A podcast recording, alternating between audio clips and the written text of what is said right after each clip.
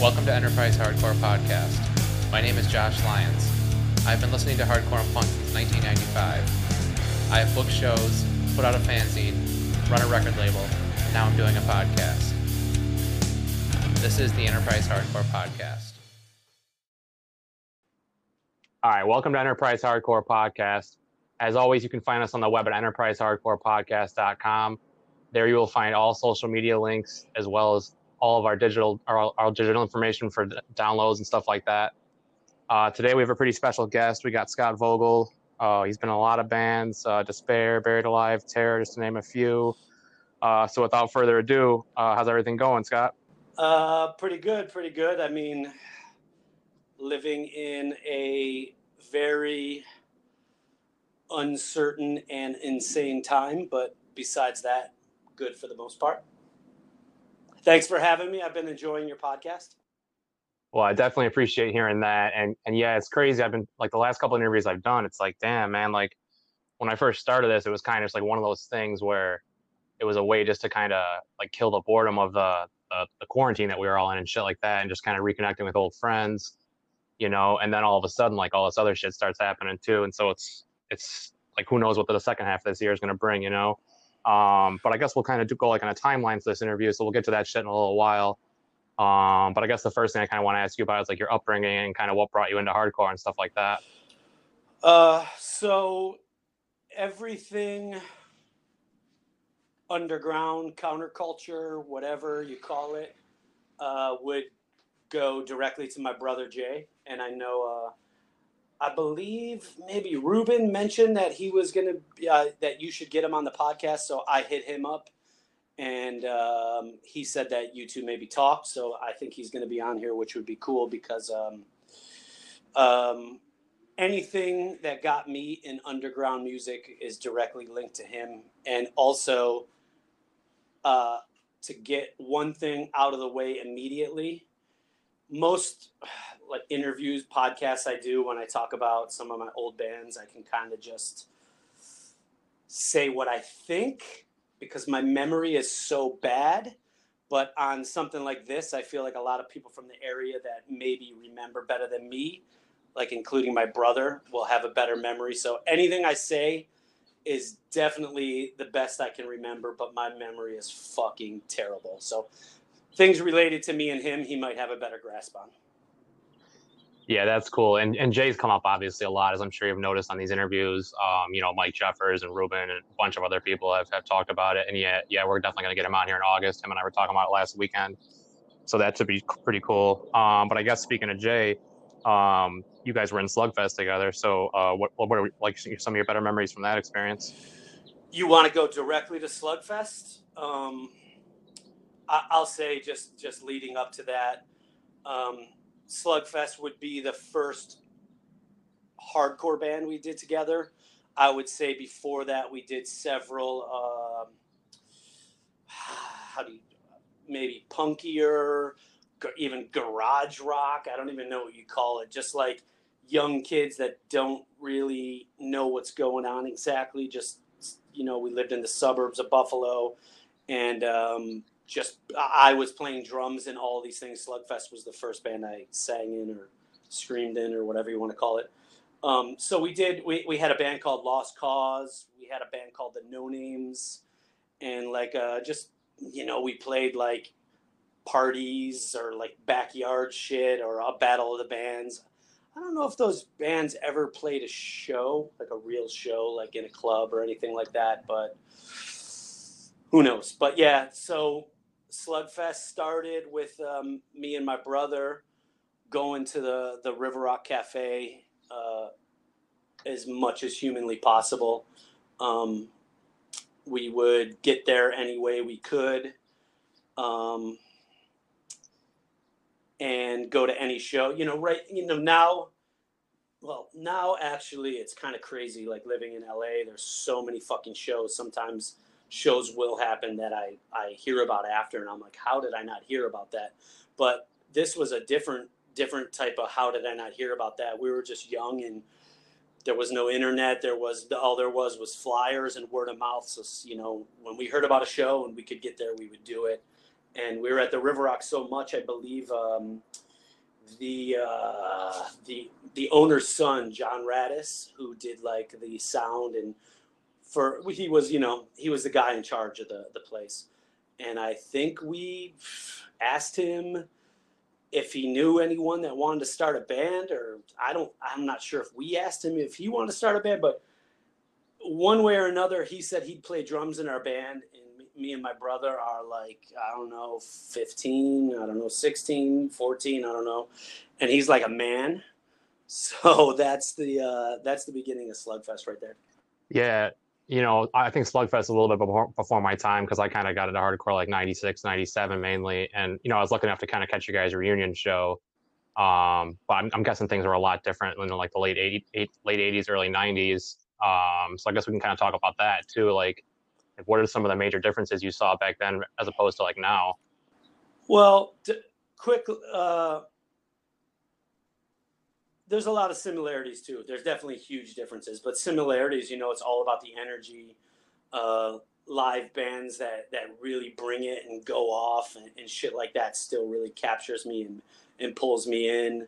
Uh, there's still like an underground network of kids that set up shows and do zines and do labels, and like the, you know, the foundation is all there, and it's it's uh you know for the for the most part, what my opinion, what hardcore was built on is very much the same. But you got to think it's it's what thirty years later, and so much technology has come along, so. You know, it's just a, a, a different world. It's uh, in a lot of ways, it's so much easier to, you know, be exposed.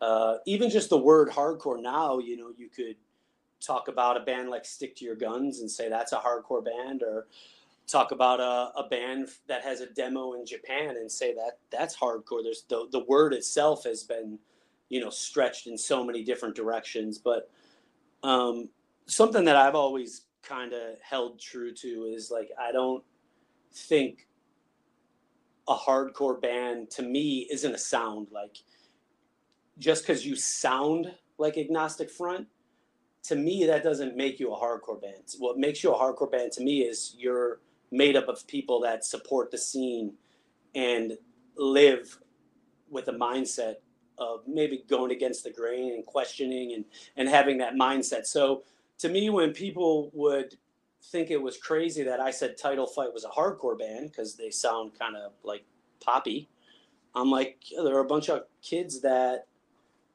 go to shows, set up shows, do labels, do do everything hardcore kids do, but play like a lighter side of music. So to me, it's just, I mean, some people could debate that, but to me, that's what it is. It's it's it's not a sound; it's a mind state.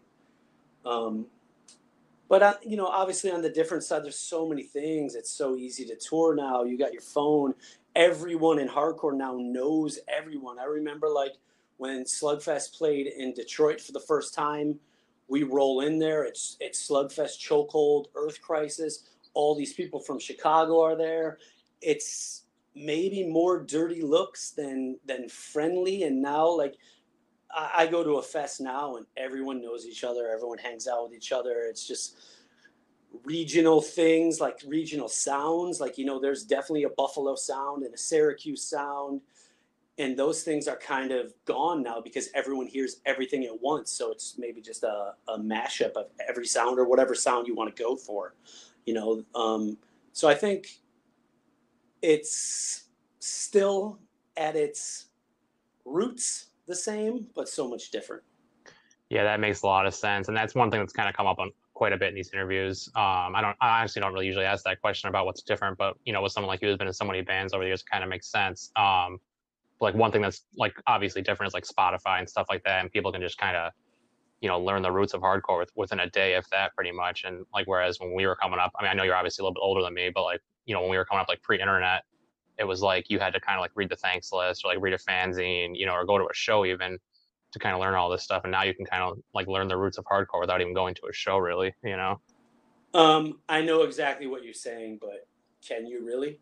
Can you learn what hardcore is on the internet? You can maybe learn some facts about hardcore, but I don't think you're going to really learn what it is until you are in that dirty van for twelve hours, driving to some city for fifty dollars to pay to, to play to ten people some music that most your average person would say that's just terrible screaming. Like, sure, you can learn the facts and, and learn the dance moves online watching a video, but you're not going to learn what it is off the internet.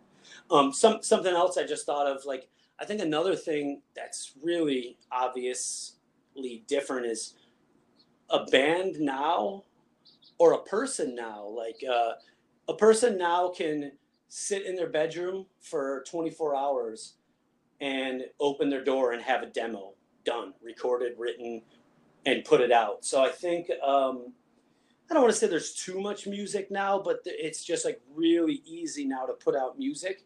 And I don't think that's necessarily a bad thing, because there's a lot of people that need to get stuff out.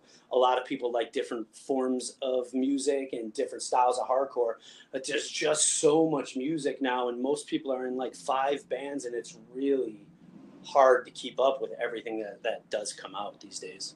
Right, definitely. And I think it might not come up a ton in this interview, but I know you and I are obviously both like pretty into hip-hop music, and that's another thing that's like become ridiculously easy to do, like with uh, all the, you know, software you have on your computer now, and all these like rappers just come out like like a mixtape like immediately, you know, whereas back in the day it, it wasn't really like that, you know. And it's, I think that market's definitely oversaturated at this point, you know. Uh, I'm a huge hip-hop fan, but it's far and few in between stuff that comes out now, or even in the last, I don't know, ten, five, ten years that I get, uh, you know, really, really hit by and, and, and grasp onto. There's stuff out that I love now, but there a lot, a lot I just don't even pay attention to. It just doesn't do anything for me, which is kind of sad. Maybe it's me too, being an old, jaded, I want mid nineties, like New York underground hip hop. But uh, I don't know, a lot of stuff just doesn't do it for me. No, I can totally understand that. And obviously, like I said, we won't go too far into the weeds with the hip hop, because I don't know how many people listening to this really care as much about that. But yeah, I, I kind of feel the same way. There's, you know, obviously you and I were talking before about like the Griselda movement and shit like that. And there's a few other like groups and, and acts and shit that are good, but like it's definitely not the same as it was back then. Um, But I guess kind of getting back on topic with the timeline, was there was there any other anything else interesting you think that happened with Slugfest or anything like that, or or just want to move on to the next band at that point? Oh, I think that the band deserves a little bit more than me talking about how we started. Um, first time I was ever had a band on vinyl. Um, Chris from Chokehold put out our seven inch. Uh, I don't think we ever toured. We did little like road trips up to Hamilton and. And um, Rochester, I want to say we probably played Rochester, Syracuse, Erie, uh, May, Detroit, like I said. And it was really, you know, the first hardcore band I was ever in, the first time I was on stage and people sang along. Um, met a lot of people through that through that time that I'm still friends with. And it was the first time just really figuring out, I don't know, you know, for, for lack of better terms, how to write a song, how to put lyrics to a song, uh, a lot of firsts. And, and um, you know, there's, I don't want to say a lot of people out there, but I still, definitely there's a small little cult following. I don't know if that's the right term. And um, yeah, I, I actually listened back to the seven inch and it came out really good. I, I I think the seven inch recording is better than we were as a band, and um, yeah, it was cool. And it, I was in the band with my brother, and you know the the, the band ended with uh, Snapcase quote unquote stealing Tim from us, which made me bitter for a while. But I, you know, at this point, I can totally see his side of it. But at the time, I was kind of bummed and.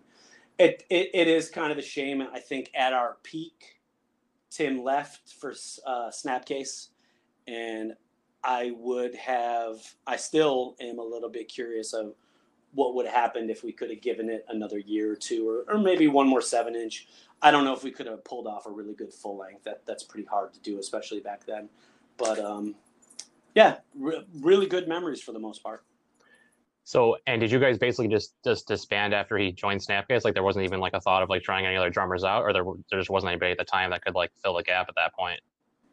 My best guess is uh, he told uh, actually John Salemi from uh, Snapcase told me, uh, and I was probably such a hothead, mad, and just said fuck it, and that was the end of it. That's my best guess.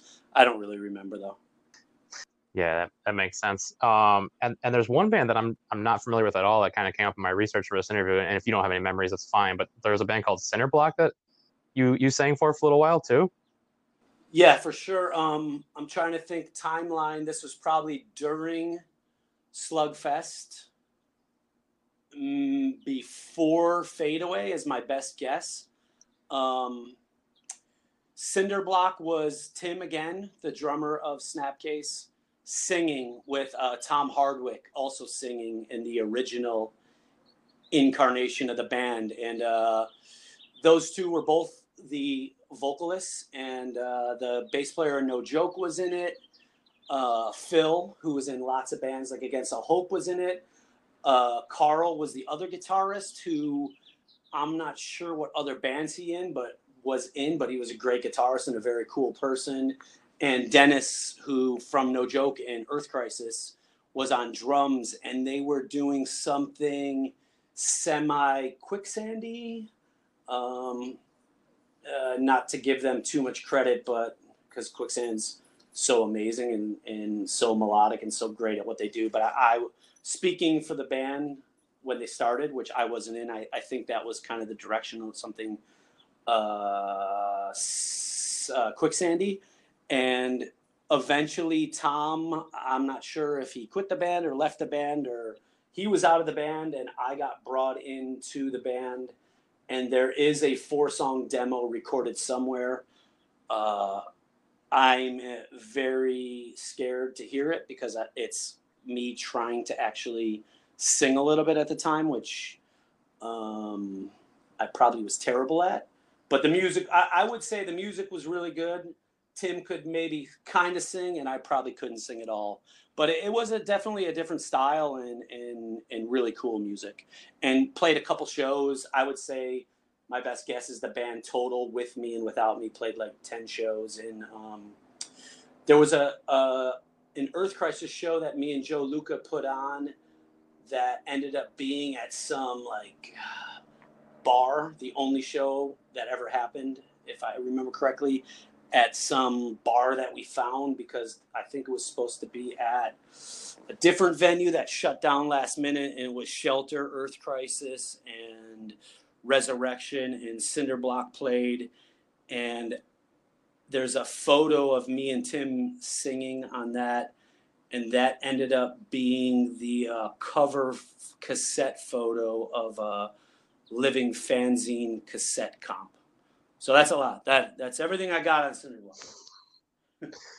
Yeah, it's definitely more than I expected, honestly. Yeah, but, I mean, you know, the only thing I can really add to it is I'm not even sure if you're on the tracks, but I did find like like one track on YouTube, and and, and like you were saying, like I was like, damn, that's like a, a real melodic style. Like I wasn't even sure if it was a band you were in or anything. And then, you know, it, it said your name and everything. And then I I found like an interview you had done before where you talk about it a little bit. So I was like, well, I guess I guess he must have been in the band then. Um, So you were kind of mentioning playing drums for Fade Away. Um, that's another band I'm not really super familiar with, but I know like people like Jim Callahan like cite that as a band they're really into. And and you joined that band like when they were already established. Uh, yeah, so, kind of similar to Cinderblock. Uh, Fade Away, I think, started a little bit after Despair. I wanna I wanna say maybe not.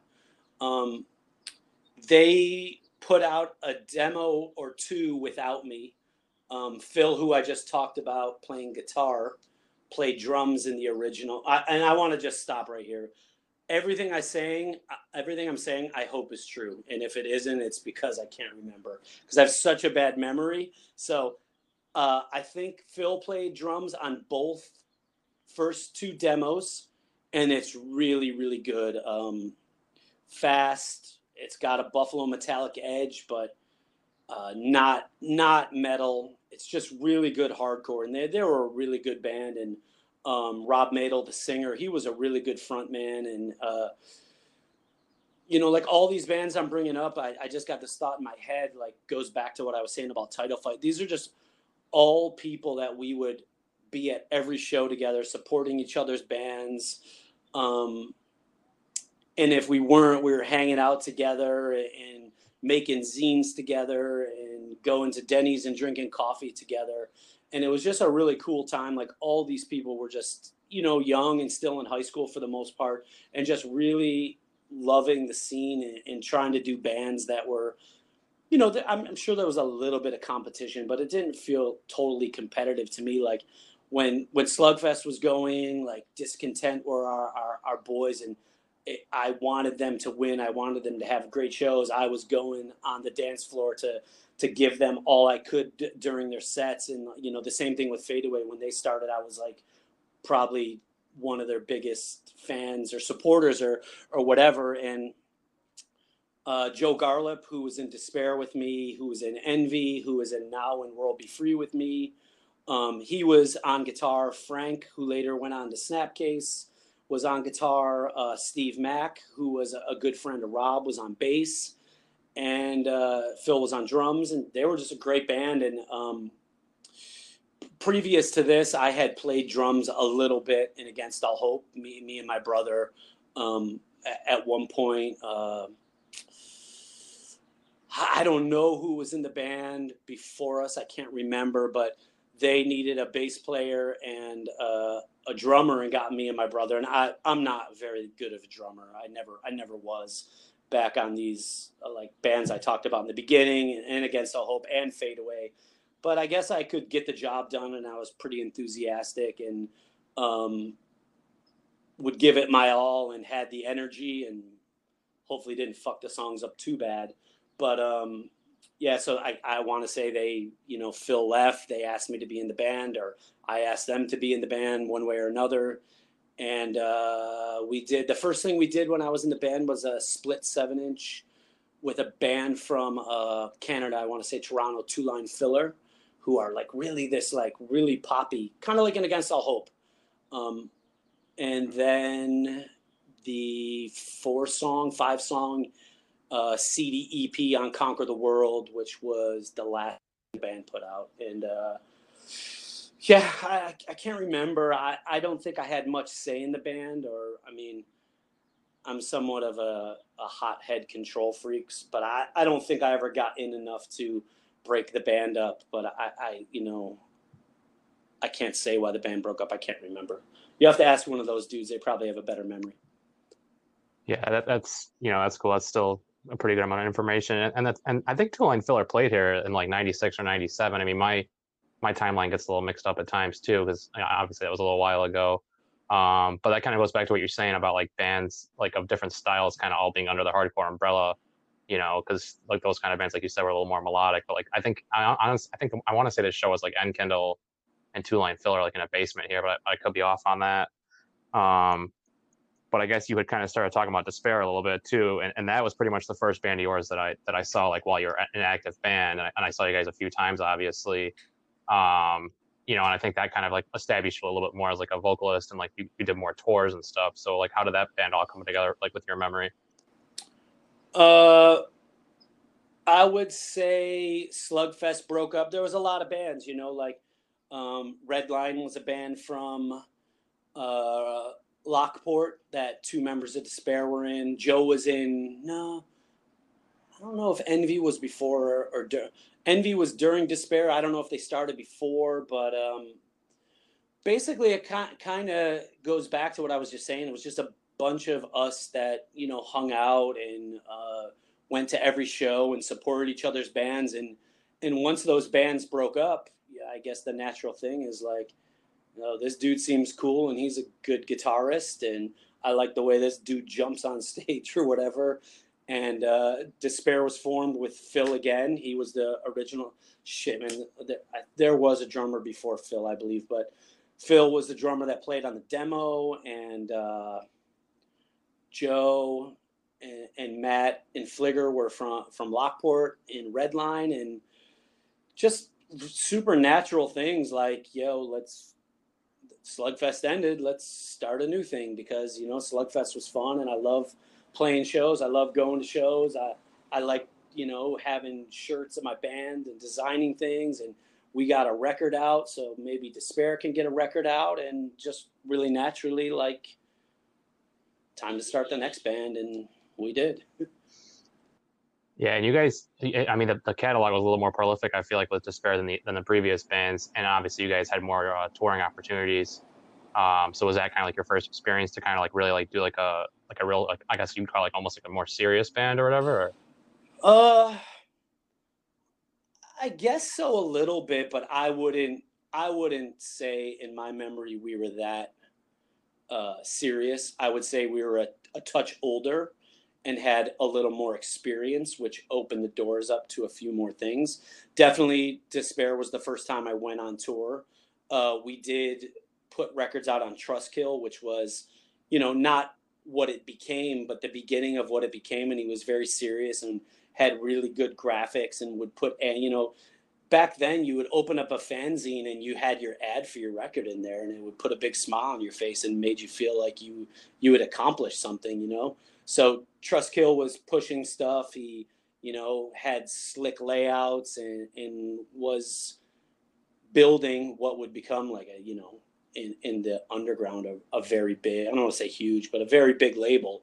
And, uh, you know, a lot of, we toured and, and we toured with Brothers Keeper and Harvest. Uh, Snapcase took us on tour once, which was, that was really cool because those were obviously really big shows. Um, First time I went to Europe, we went to Europe uh, twice. And, um, yeah, you know, actually saying all this, maybe we were a little more serious than I'm, I'm saying.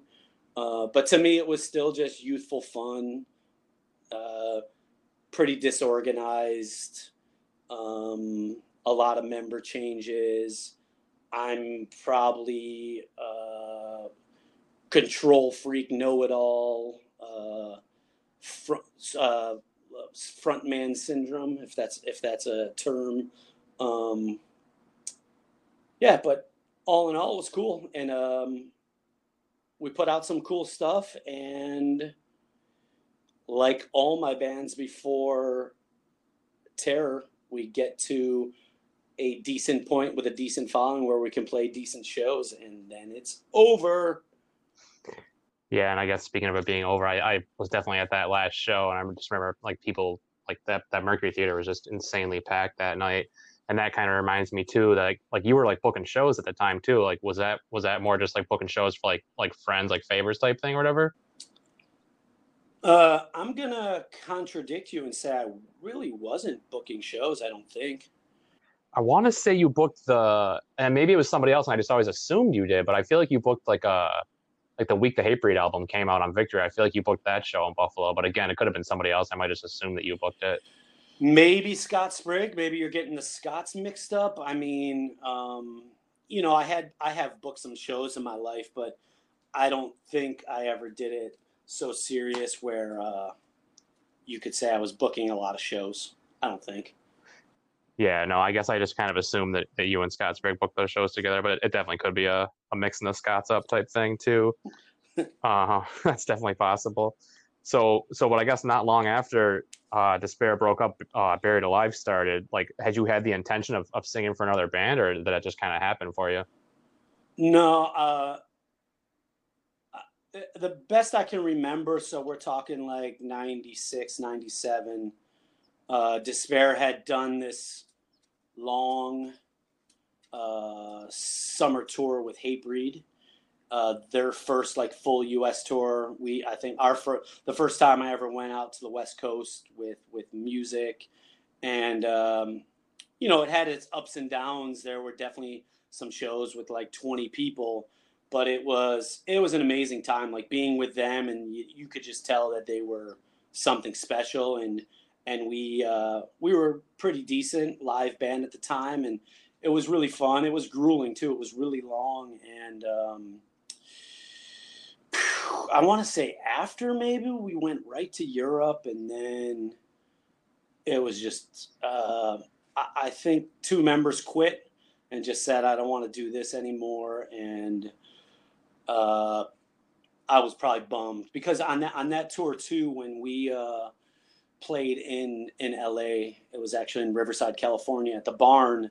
Uh, Tony Victory flew out to the show, and this is like prime time Victory, like the, the label a lot of bands wanted to be on. I don't want to say all bands wanted to be on because I'm sure there were some that didn't want to go that route, but um, he flew out and signed or whatever. Yeah, actually signed, like they signed a contract right there to be on Victory. And at the same time, he asked us to do a seven inch. So in my mind, I'm like, this is amazing. This is perfect.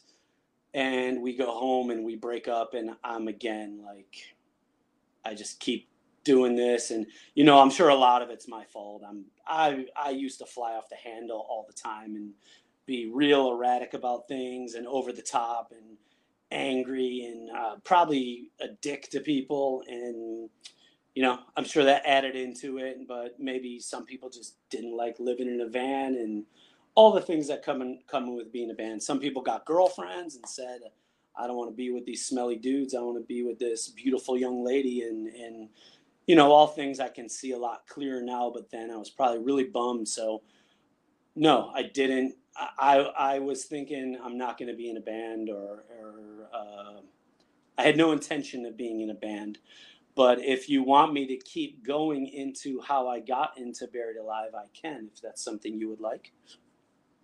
Yeah, that that, that would probably make sense, just to kind of give the background of, of how the band started and, and, you know, how, how it picked up steam or whatever, I guess. Uh, sure. So uh, best I can remember, um, me and Matt Roberts, I don't think up during Despair we were very tight, but at some point after Despair, uh, we started hanging out a lot.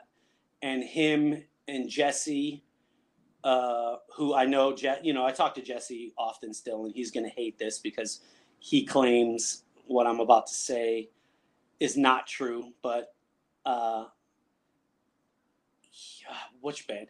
I claim he, he quit both bands, Despair and Buried Alive. He claims he only quit one of them. But either way, he left Despair, so I kind of had a bad taste in my mouth about him.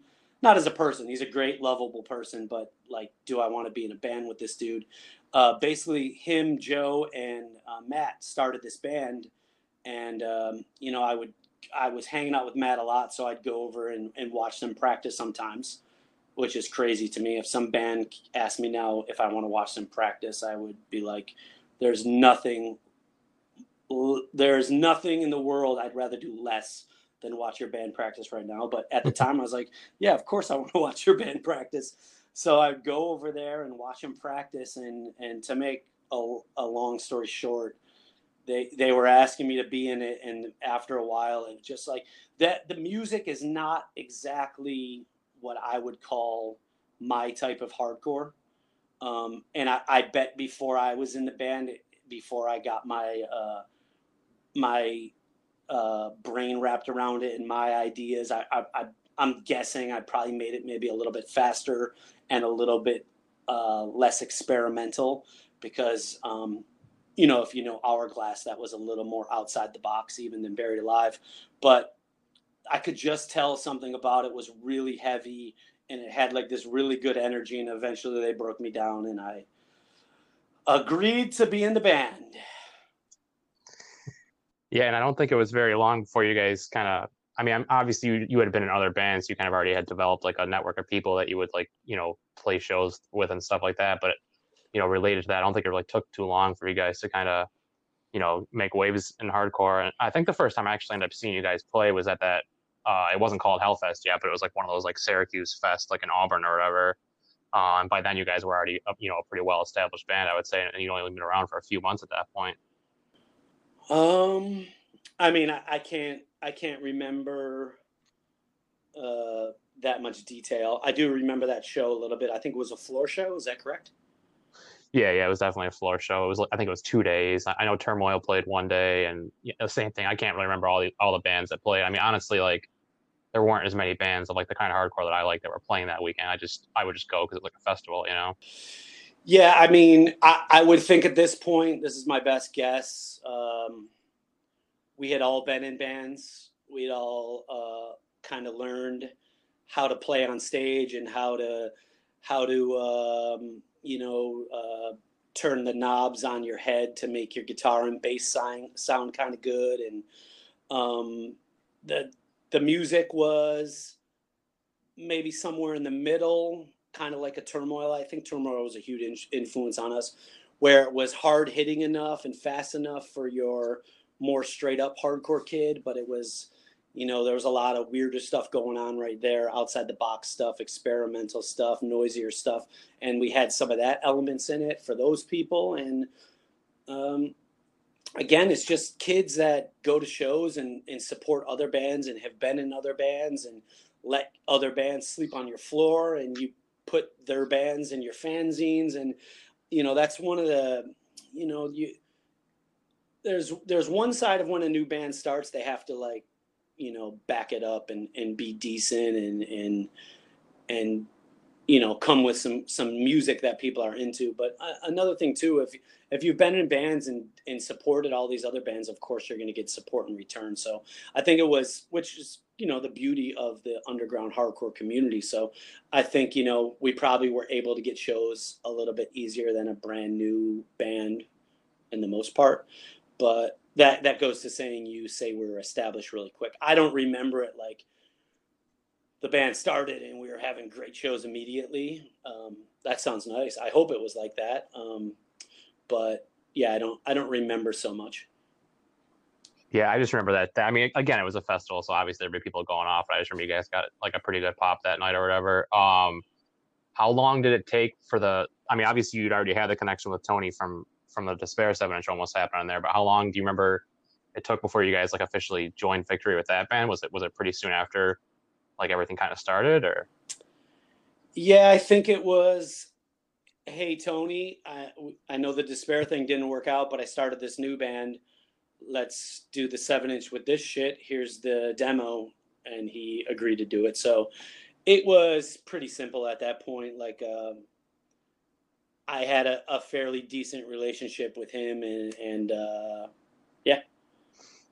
Yeah. And then that full length ended up coming out. And, you know, obviously now I feel like, I mean, you might, you might think differently, but I think a lot of people look at that as like a classic album. And, you know, you guys obviously did a reunion, like a bunch of reunion shows off of that. Um, and then, and then like the touring off that album was, was pretty crazy. Like, were you guys pretty much like a full-time band at that point, or were you, would you just like tour like occasionally? Like, uh, let me address a lot of things you said right there. Um, I, I honestly do think the album's really good.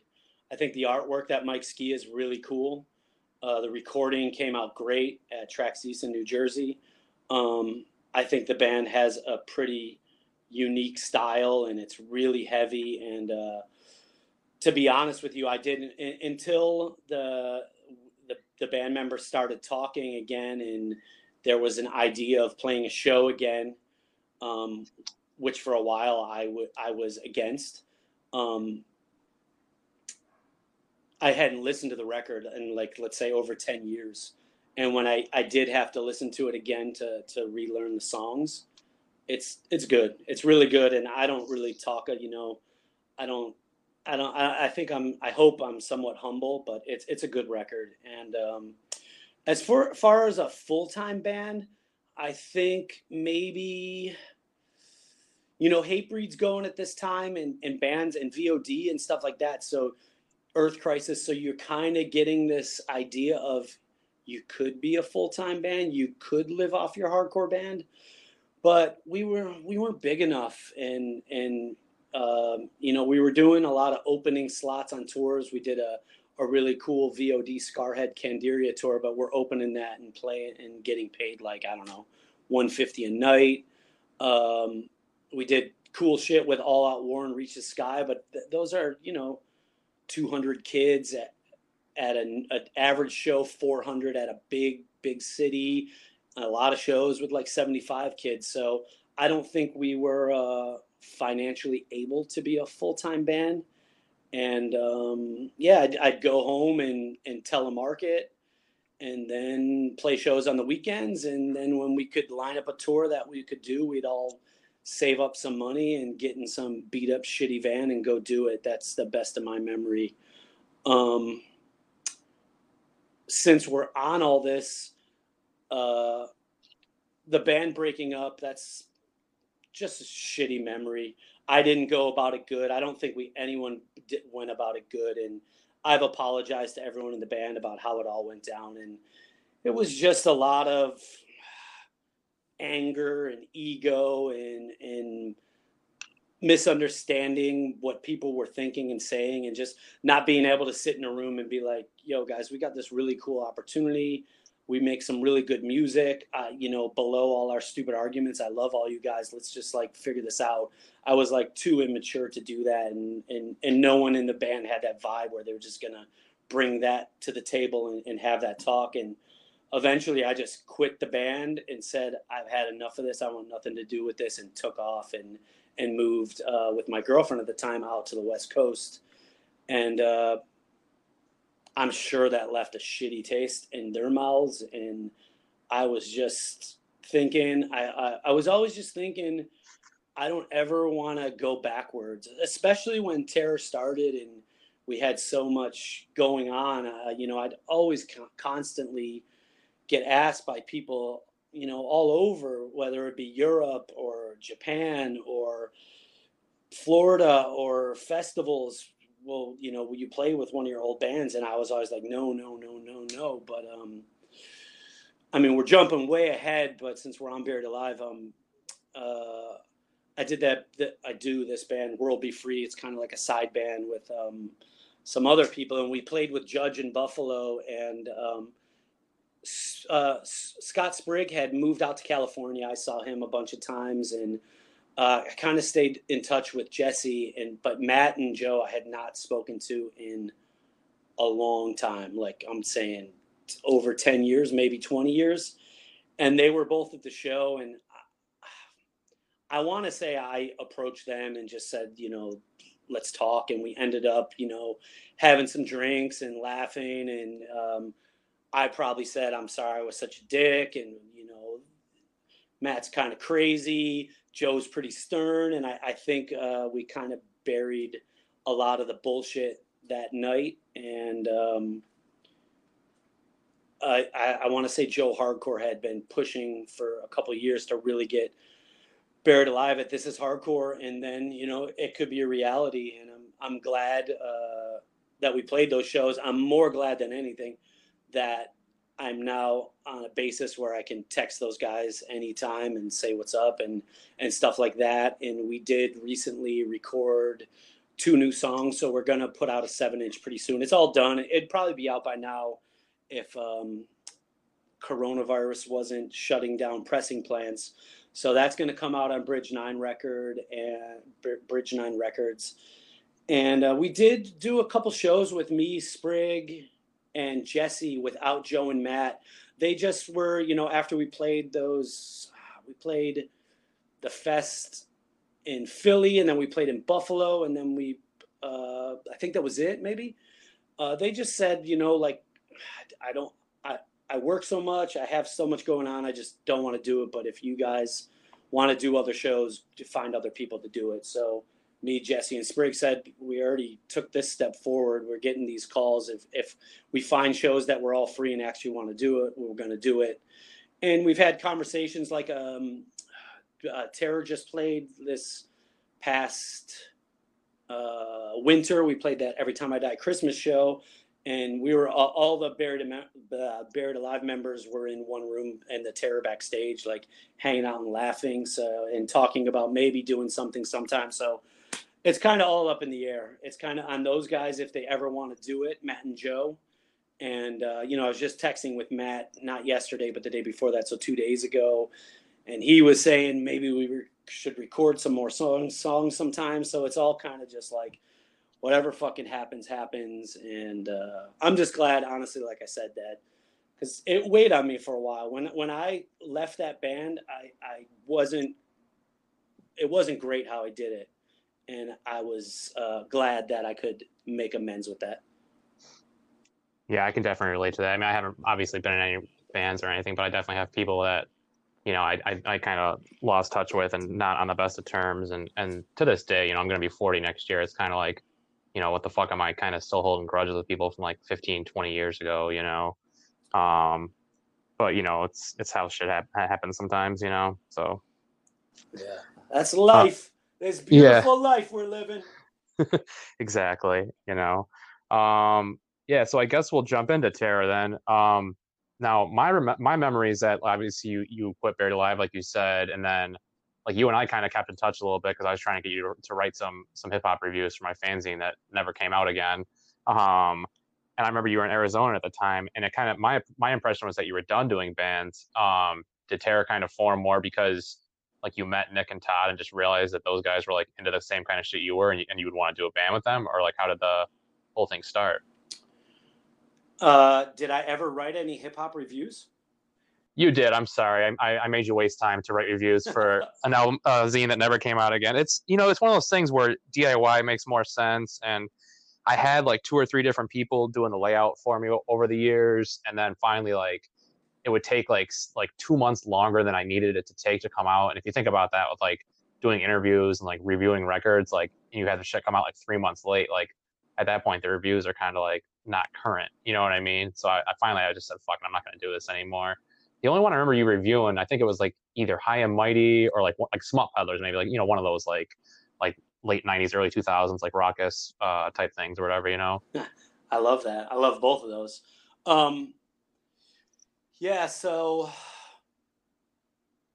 Buried Alive, I, I quit, packed up my shit, went and picked up my girlfriend at the time who was living in Chicago, and uh, moved out west. Uh, first, I lived with my friend Mark in his house. He he just built a brand new house in, in the Phoenix area, and we lived there for, I, I don't know, let's say six months.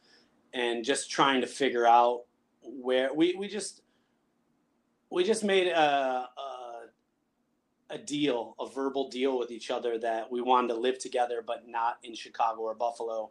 And where when Buried Alive ended, we were going to move to California, so we did. Um, so at that time, we're just uh, figuring out where we're going to move. We didn't know if it was San Diego, San Francisco, L A.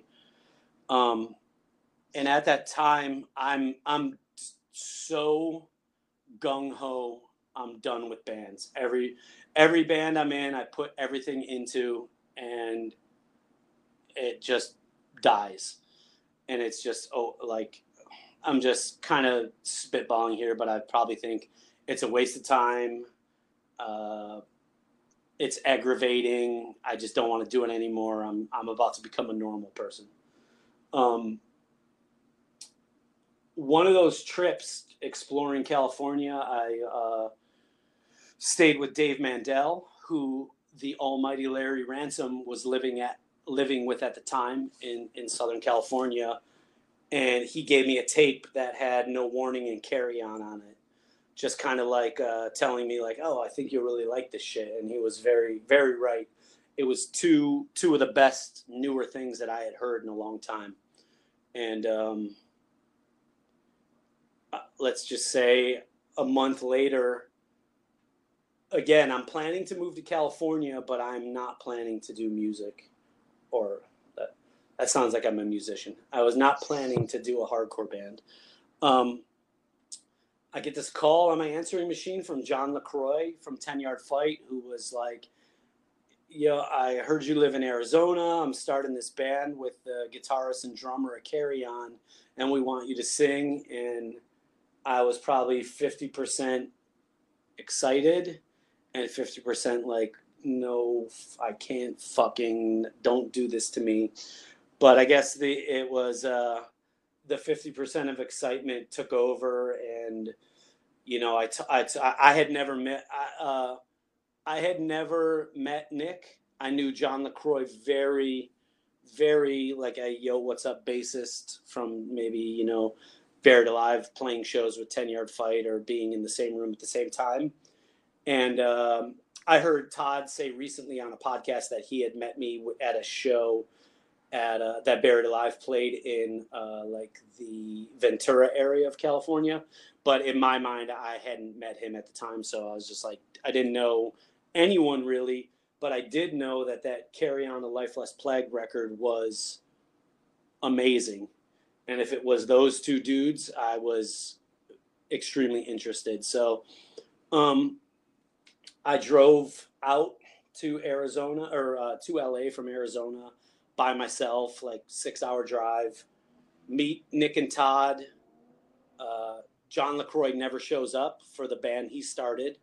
I think I drove, I drove out twice, and I think he just, I don't know, he blew, blew him off, blew the practices off. So he was out of the band, and met Nick and Todd. They were younger than me, but, uh, you know, we were very similar on what we wanted to do with the band. And they just played blazing, fast, hard hitting, aggressive hardcore.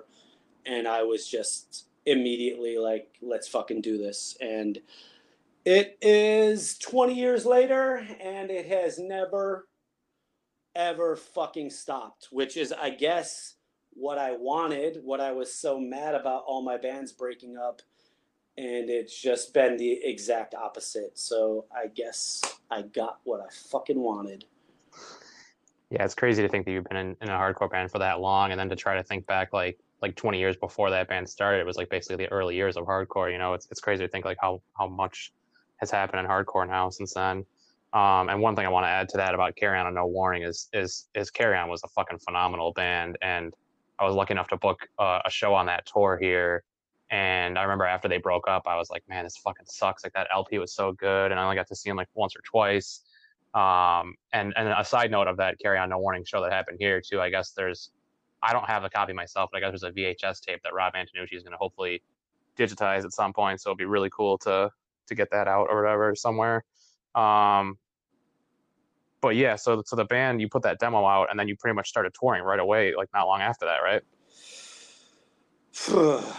Yeah. Um, unlike what I said with Buried Alive, I think Terror's objective, like we actually talked and said, if we're going to do this, let's go full on. Let's and and this is now even more at a time when bands are, you know, like. like uh, the uh, Trustkill era of bands is really the, the in thing. So bands are making money and having booking agents and having managers and are being played on Headbangers Ball, and Trustkill's distributed by, uh, you know, um, huge distribution. And not that we were on Trustkill yet, but it was just like at a time where being a full-time hardcore band was not easy, but achievable. If if you really go for it, I would say. So I think we said, all right, if we're going to do this, we're going all in. And we did. And um, put the demo out. I think the demo had a, a really good energy to it. I think our live shows from the start had a, a good energy to it. Todd knew so many people um, on the West Coast. I knew the people I knew. And um, yeah. Matt Pike started booking us right away. So, you know, one week we're on tour with American Nightmare. The next month we're on tour with Blood for Blood. A month after that, we're on tour with eighteen Visions. And it just kept going and going and going and going. yeah. Yeah. And I have good memories of like the, I think I was at actually the first two East Coast shows you guys played. Cause I'm pretty sure the first one was at Hellfest. And I don't know if you remember this or not, but the bouncers were just like being total assholes, like the front of the stage. And all of a sudden you're just like, take these fuckers down or some shit like that. And like, it's just the whole fucking, like tons of people just started stage diving on the bouncers' heads. And just, they just got out of there immediately. And it turned into like a real, like create like fun hardcore fest at that point. And then I got to book a show for you guys here uh, with, with uh, Death Threat and Desperate Measures. Um, Desperate Measures didn't make it, unfortunately, but Death Threat and you guys, I think were, that was probably one of your first, if not your first U S tours with Death Threat, right? Yeah, the first real U S tour, and that was the one that Hellfest was on, was um, us, uh, Over My Dead Body and Death Threat, I believe, was the tour. And uh, I know Desperate Measures played the, Virgi- uh, the Richmond show, so, um, uh, you know, their singer is and was then a good friend of mine, so probably tried to get them on as many shows as possible. Yeah, that makes sense, and they were a really good band. Um, so like you said, you guys ended up on Trustkill eventually, but the first record came out on Bridge Nine. Um, so you kind of you, you pretty much at this point had been on like like pretty much all the good hardcore labels, and you know, I mean, not to you know, but it, it's it's like a lot of kids starting bands would be like, oh, I'd love to be on just one of these labels, but by that point, you, you pretty much had done them all. Um, Can I interrupt just... you?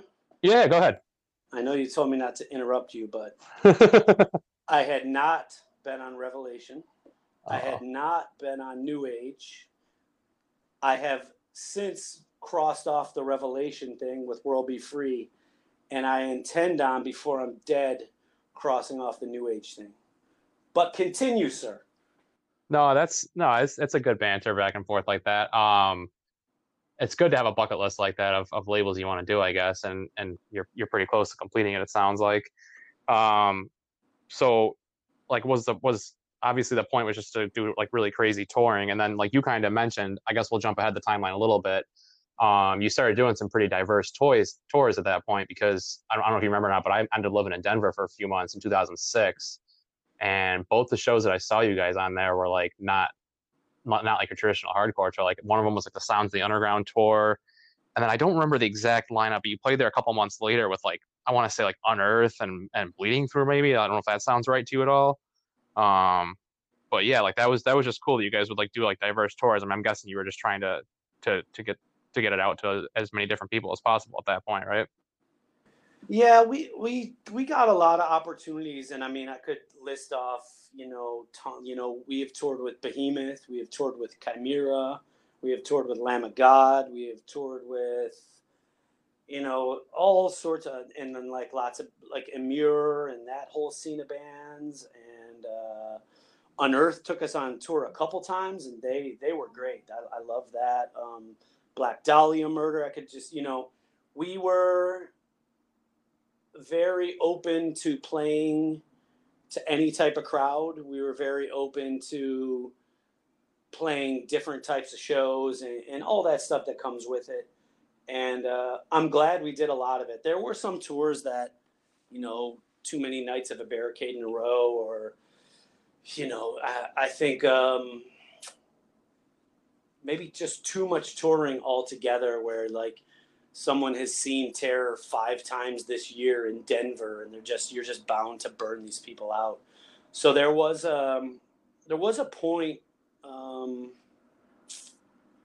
when was it? I'd say after Keepers of the Faith came out, we just really kind of slowed down, and, and it didn't it didn't help that my neck and back had all these bulging disc issues, and I was getting old and really beating myself up on the road. We kind of just slowed down and kind of had this inter-band um, uh, I,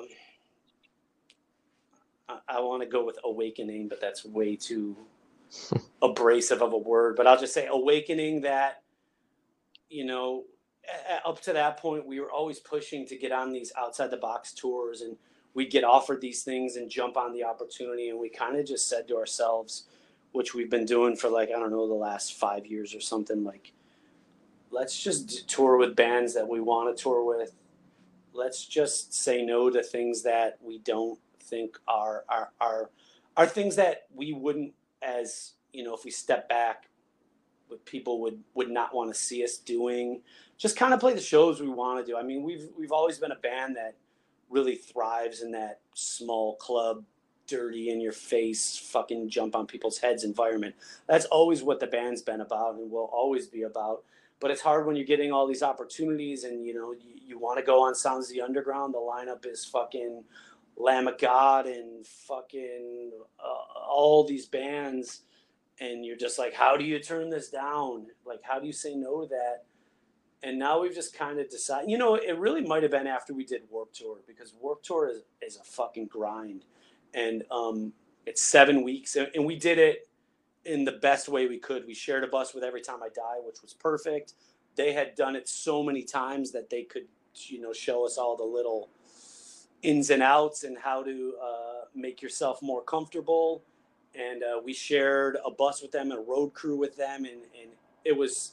It was the most comfortable we could be, but I think after that tour, we were just like, we've done so much. Let's just kind of reel it back and kind of just do the shit that we really want to do. And we've been doing that lately, and it's honestly made us mentally a lot happier. It's made us kind of, I would hope people, they see us a little less, so they're a little more excited to see us. And, and that's kind of just how we've been running the band more. Yeah, no, that definitely makes sense. And and the constant touring versus the touring smarter was definitely a question I was going to ask you about. And I guess speaking of like you guys uh, touring and playing like dirty clubs and stuff like that, like you guys played here uh, two years ago with Knocked Loose, and you know, I'm, I'm getting older now, and my son had just been born like two weeks before, and, and afterwards, my girlfriend's not really into hardcore, but she was asking me how the show was, and I was like, oh, it's great, I was stage diving and everything, and she was like, aren't you a little old for that now? Like, what the fuck, you know?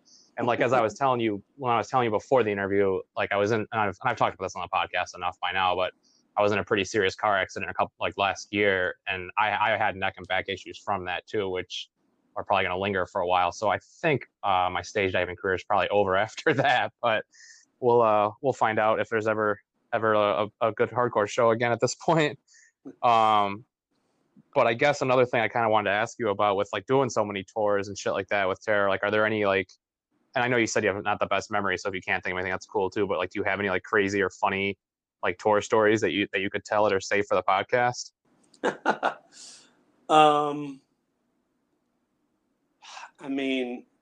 It's it's been an insane ride. Um,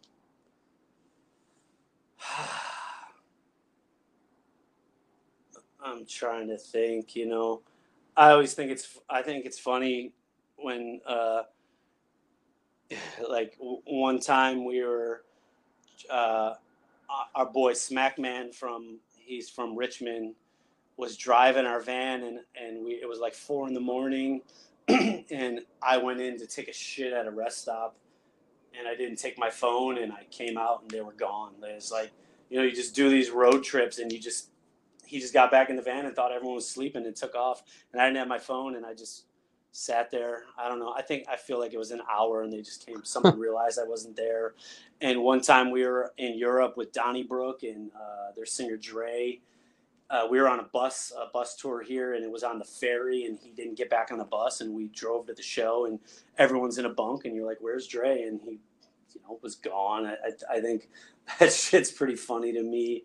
Um, so much drunken stupi- stupidity. Um, I don't know. I, I, I, I think I'm gonna, I'm gonna take this in a different direction than just saying. Uh, stupid stories, but I feel so, so, so grateful that um, not just Terror, but, you know, other bands have taken me around the world. Like I've been to Japan now, I don't know, like five times. And um, I've met so many people. It's, it's really cool for me to hear your podcast with some people from Buffalo that, you know, I've always known some of their story and some of their music, but when you dig a little deeper, it, it It makes me miss Buffalo, and, and, and hearing those stories is really cool to me. And just being able to like, it, it's it's crazy to say this because the truth of the matter is I don't have that much talent. I just had this drive, and uh, I just, I guess I have an energy where I can scream and go off on stage, but it's not that much of a talent.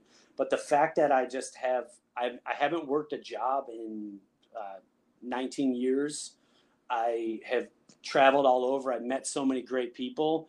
I'm extremely thankful, and I do not take it for granted.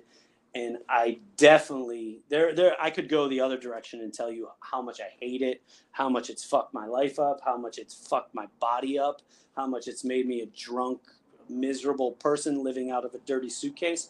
But at the end of the day, I'm super, super thankful, and uh, I would never have imagined it could happen. So, um, if you could put a little probe in my brain and suck out all the funny stories, the shit I've seen and things I've seen people do and heard and all the crazy shit that some of it is not okay for the podcast, it is, it's amazing. Like I, I've been able to just be a kid for uh, the last twenty years. And, um, you know, there is... It, the people that know me know that I'm like, ah, I don't want to fucking go on tour.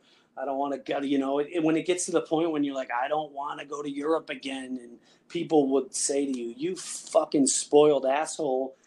Don't fucking say that to me. But the reality is sometimes I just don't want to do it. But I, I'm extremely lucky and extremely thankful. And, you know, like, uh, I'm not here to like pleading my case, but always when when Terror has come to Buffalo, we've had really good support, and I, I see a lot of familiar faces that have supported us. So it means the world to me. And I really, you know, there's times I really do miss Buffalo. And I know you're from Rochester, but when we're doing this, it's it's all Buffalo for me.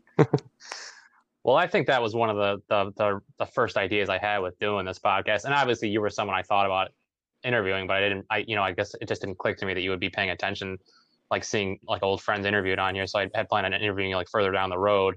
Um, but you know, like Rochester and Buffalo to me, like I know the scenes aren't exactly the same, but like we're so close together. And like, for me as a teenager, like Buffalo was like just as important as Rochester. There were so many good shows and, and good bands coming out of there, you know, that it was like, I, I, I would love to just kind of bridge the gap with this. And at first my idea was to have like one Rochester person, one Buffalo person, like, like every other episode. Now it's just kind of worked out like, you know, whoever I can interview, but it's, it's, it's been really fun. And I'm glad to kind of like reconnect with all my old friends and stuff too, you know, so it's been pretty cool. Yeah, I love it. I mean, uh, the truth of the matter is in my life, I go on tour and I, uh, am around my band members all day and all night in the van, at the hotel, whatever we do at the show, and then whatever other people are at the show. And when I come home at this point, I literally go into full hermit mode, and taking walks by myself and listening to podcasts is one of my favorite things. I, I don't go out. I don't go out to bars, or I don't go out to restaurant. I mean, not now for sure, but even when there is no virus creeping through the air, I'm not really a social person at all. I, I still go to shows a lot. Um, I still look forward to going to shows. Um, but other than that, I don't do much. I, I like to ride my bike and listen to podcasts and walk and watch T V and shit like that. Yeah, no, that, that's pretty much exactly how I am. Like I, I, I, w- I was definitely in full on hermit mode for a couple of years. And now having a kid, I kind of have to be a little more social, but I still kind of try to like have my girlfriend deal with all the parents and stuff like that. And I, I too like to just ride my bike and listen to podcasts as much as I can. Um, so I'll have a few more Terror questions, but I kind of want to try and stick to the timeline thing. Um, but one thing that kind of jumps around the timeline a little bit, I guess, is I'm, I, I think I have this fanzine packed away in one of my totes somewhere. But I remember you did a fanzine called Born to Expire. Um, uh, do you remember how many issues you did of that? And like, what other fanzines did you do after that? Um... I want to say five or six issues. That was uh, the first time Madball was coming to L A after Freddie got out of jail. We we got on like the West Coast shows or the California shows. I think we did three or four shows. And I just, I don't know, in my head, I was just like, well, I want to have a zine to sell at this. And that was the first issue. And then, uh, so sp- sporadically every year or two, I'll do Born to Expire. Uh, I want to say it got up to five, six, or seven issues, and I haven't done one since. Um, you know, when I was in Buffalo, I did a couple different zines. I did Living with Joe Luca, which he started, and then I came on board for maybe issue three through nine or something like that. He was always definitely the um, driving force of that. He he was good with the computer, or the typewriter maybe, actually. Jesus. He was good with the typewriter and Kinko's, and I would just go, we would, you know, mail bands through the inner, or interview bands through the, like the mail, put a fucking letter in the mail and get it back and type it up and then cut out photos and photocopy them. And, and he was definitely the, the, the more technical side of that. I was kind of maybe just picked a band or two to interview sometimes. And um, then he did a couple issues after, uh, you know, without me. Uh, I know I did a zine called Deception, which had uh, Zero Tolerance on the cover. But uh, recently, um, me, my friend Patrick, who does Reaper Records, and Andrew from Strife, we did a zine called Pressure Drop that uh, came out, let's say, a year or two ago. It had a flexi with it. My brother's band, um, Pure Heel, was on it. Zero Tolerance was on it. Uh, I did a really cool, if anyone, well, I don't know if this thing's obtainable anymore. I think it's gone, but I did a really cool interview with uh, Mark from Zero Tolerance, which I would think is probably the only, only interview he's done in the last twenty years. Like uh, I found him on the almighty Instagram and uh, talked a little while and asked if he'd be willing to answer some questions, because if you know that band, they have quite an interesting uh, story to them. And um, who else was in it? I did a really cool interview with Beatty from Hatebreed, kind of on their early years. And uh, uh, Praise was in it. Give was in it. Um, yeah, it was cool. It was, it was, it was definitely a slick zine. It, lo- it looked really good. But on that note, we have issue two num- pretty much done. Um, I've got a cool Conviction interview I did in it. Um, Hoya from Madball. Uh, fuck who? Um, uh, Carrie Housen from Chicago. She's in in oh, like my age, straight edge vegan. Um, she does like an uh, like a D I Y animal rescue now. So I interviewed her and a bunch a bunch of other things. It's it should be out. I don't know, in the next couple months. It's it's pretty cool. Yeah, that sounds really cool. And and it seems like like fanzines have kind of had a, a little resurgence over the last couple of years. Like it seems like they kind of went by the wayside for a little while there. Um, you know, it's something I wouldn't mind doing again one day, but I guess like I'm kind of doing this podcast in lieu of doing that for now. And even sometimes when I'm telling people about future episodes, I, I say a future issue because I'm still thinking about it, like in terms of like doing a fanzine or whatever, you know. Um, but it's definitely cool to see that culture kind of like still around and stuff like that, you know. I am the dude that sees a zine on the merch table, and if I have a few dollars in my pocket, I will buy it, no ifs, ands, or buts, because I love zines and I want to check out what people are saying, what bands are are expressing, and, you know, all the photos and stuff like that. And I also know when I did those issues of Born to Expire, I would print one hundred of them and give thirty away and lose money every time. So it's it's really uh it's got to be a passion project, I guess. Yeah, definitely. Even when I was like printing mine on newsprint and getting like ads from like Bridge Nine and Victory, I still wasn't making any money or anything, because the same thing, I would print a thousand of them, I'd probably give away like almost all of them at that point, you know. um so I guess kind of getting back into bands, um I mean, you only have like two more bands for me to really ask about, I guess, but Um, there was one that, that seemed like a pretty cool thing, and I'm I'm guessing the reason why you didn't guys didn't do too much more was because like you're all from different areas. But but that S O S band was was pretty cool, and it had like a lot of different people in it. Um, you just did the one record with that band, though, right?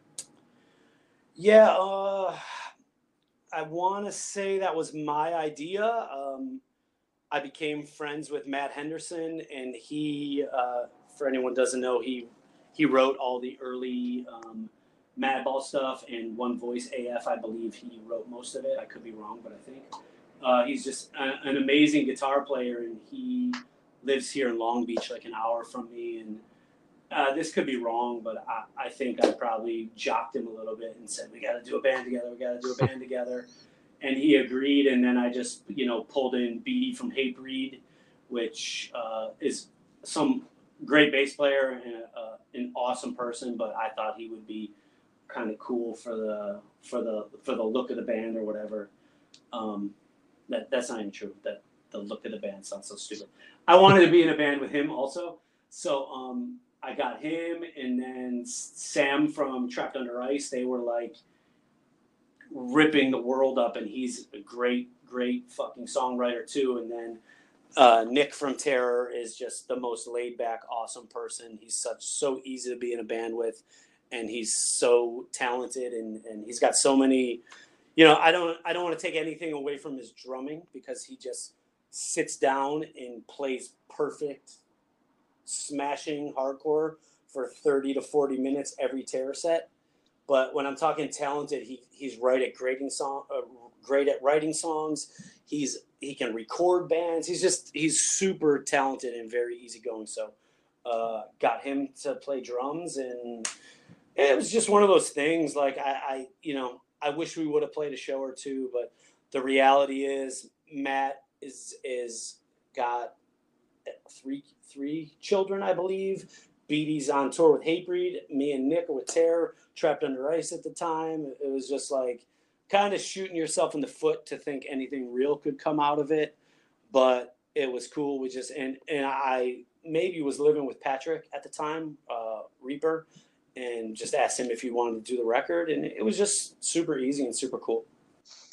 Yeah, that's cool. And you mentioned it in a couple of New York hardcore people in the last couple of answers. Um, obviously, this this podcast has been pretty much all Rochester and Buffalo so far, but I definitely have plans um, in the future to expand to, to a lot of New York hardcore people too, because I think that that's a, a pretty interesting story that would be would be cool to put on here too. Um, so I guess I guess the last band, uh, you had already mentioned that Judge show, which I didn't get a chance to run into that night, but I was I was definitely there for that. Um, World Be Free played that show, um, and it sounds like you guys are still an active band, but I'm guessing it's, it's kind of like a back burner type thing with you doing Terror so much. Um, no, we actually have a, a five brand new songs recorded. Um, you want me to break down the band or just tell you that? Yeah, no, no, take it back from the beginning, because I don't think you really, I mean, you mentioned who was in the band before, but, you know, just kind of tell a background story and, you know, leading up to now, I guess. Sure. Um, can I say one other thing before that? Of course. um, I love New York hardcore, of course, and you could probably get some amazing stories, but you should really push to get like um, some Snapcase people would be great. If you could find a zero tolerance member or two, that would be something that would be amazing for me to hear. Uh, Justin from No Joke, I I think he's like a booking agent now. That would be really cool. So um, I'm just pushing for my own selfishness thing, things I would like to hear. Um, Garrett from Texas is the Reason. Um, if you need any um, connecting of people, hit me up because I know some of these people. Um, but back to World Be Free. So, um, yeah, I, I can remember it clearly. I was um, hiking in Studio City, California, by my Studio City, California, by myself, and I think I was listening to Lifetime, just walking up a little mountain, and I just.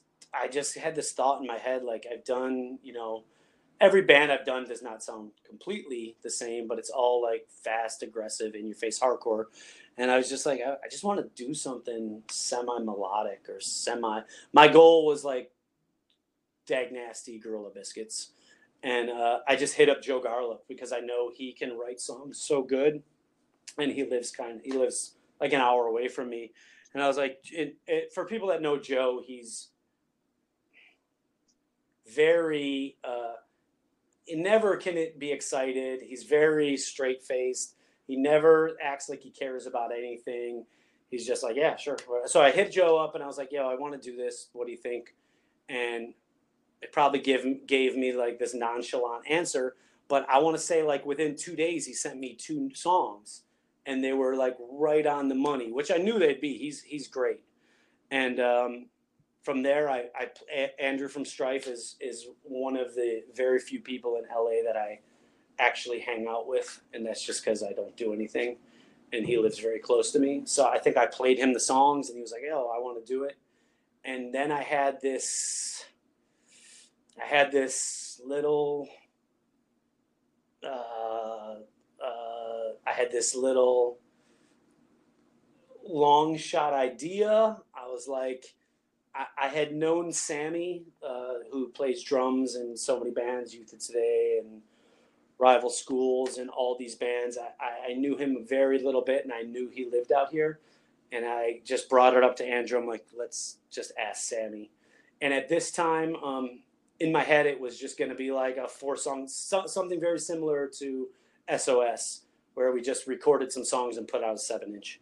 And when I talked to, actually, Andrew talked to Sammy first, but when I, you know, when he got in touch with me or whatever, he was the person that was like, yo, if I'm going to do this, we're going to do it for real. It's not just going to be this recording and a waste of, you know, for lack of better terms, a waste of time. Like, if we're going to do this, we're going to put everything, you know, he's in like twenty bands. He understands, but whatever we can do, we're going as much as we can do.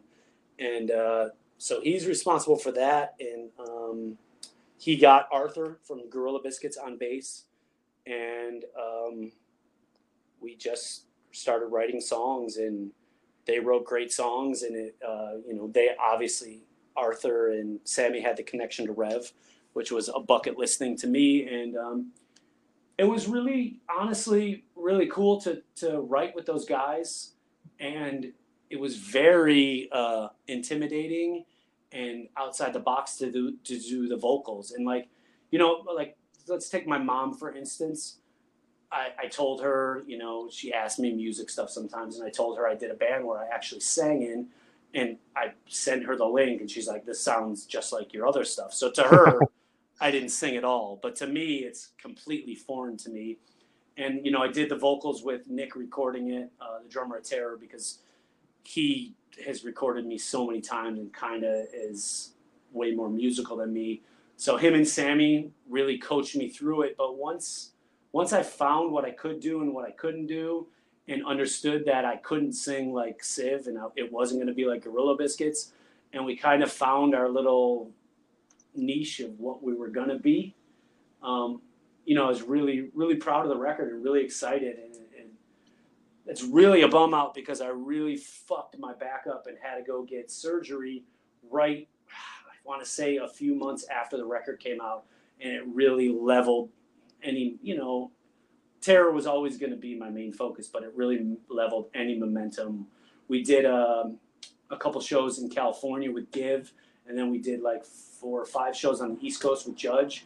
And, you know, we're kind of being a, a, a real band or a band that plays, and it all just, and then once I had surgery and didn't play for a while, in my head, I devoted, uh, my allegiance was to Terror and to make sure Terror was okay. And it kind of really s- sucked the life out of World Be Free. And then uh, maybe a year or so ago, we started jamming again. Um, we got Alex from Chain of Strength in the band because Arthur, the rest of us live in the L A area. Arthur lives in New York. He got a job. He just couldn't do it anymore. So we got Alex from Chain of Strength and, and recorded five new songs that, again, they're done and they'll be coming out sometime soon on Rev. Yeah, no, that that that's that's cool. I mean, it, the, the back thing I can definitely relate to, obviously, like I said before, and, and I, I'm really nervous about having to have back surgery like in the future because I can only imagine like what that would feel like. Um, but if, so is, is the new stuff with World Be Free, though, is that going to be on Rev too, or are you guys not, not totally sure about that offhand? No, it'll definitely be on Rev, and I would say unless you don't, unless you are really fucked up and can't walk, try to avoid. I had surgery on my neck. And it was one of, I wish I could take it back. Uh, they did more bad than good. And I've heard that from lots of people. So I would say exhaust other, every other possibility until you let someone get in there and chop you up. Yeah, that that's definitely my hope. I mean, like I said, I had to have surgery on my arm because that was all fucked up. And even that, like sometimes, you know, it just feels weird now having like metal in there and shit, you know? Um, But we don't need to go too far into the weeds, I guess, about being old men and having weird injuries and shit, you know. Um, but I guess, I guess before we jump into like, like the current events and shit, um, with having been in so many bands and like doing like so many, like I don't even, can't even imagine how many records you've done. I don't know if, you, if you've ever counted offhand. Um, but have you ever like come into a, an issue where you're like, oh shit, I've written the, like lyrics like this on a record before or anything like that? Yeah, absolutely. I've also come into. Um... listening to an old song and, and not realizing I'm saying, I've said the same thing ten years ago. Um, it's definitely a challenge. I mean, I don't want to say that it's this huge deal because uh, it is what it is. I mean, but you, you don't want to say the same phrases over and over, but you know, you just stay semi-creative. And I'm always writing, like if I hear a little phrase in a movie or, you know, just someone in a in a hip hop song, I'll just write it in my phone and just keep that in the like a little bank of lyrics to be. But it, it's definitely hard because, you know, I'm playing the same style of music. Uh, with Terror, we're coming up on L P number eight or nine or some shit like that. And, you know, we're we're for for the most part the same style of band and the same band and. You know, I've hope, I hope I've grown and changed in some ways, but I'm pretty much similar to who I was when the band started. So it is a challenge, but it is what it is. Yeah, that that's, you know, what can you do at that point, I guess? Um, yeah, so I guess, I guess kind of jumping into current events. I know you guys were on tour. Um, did you guys get to finish that last tour you guys did before everything shut down with the COVID? Yeah, the last... Up up until the last two shows, it was just kind of like this thing that was being talked about, but not so seriously. It was like really serious in Europe. And then I remember the last two shows, which were Cleveland and Cincinnati, we were getting calls like the show might be canceled, blah, blah, blah. This shit's getting super serious. It's getting super serious, blah, blah, blah. But we finished the last two shows on... um March thirteenth and fourteenth, something like that. The last show was in Cincinnati, and uh, the morning of the fifteenth, I flew home. I was, you know, with all the scrambling that was going on those last two days, I was just like, are they going to shut down airports?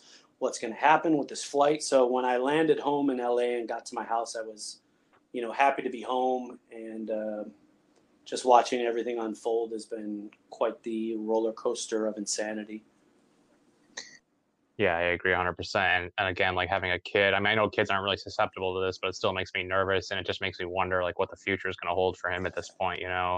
Um, and I and I actually uh, started working in retail last year, which, you know, you would think it sucks, but like the people I work with are really cool, and like, I really don't mind it. And I actually had just gotten a promotion.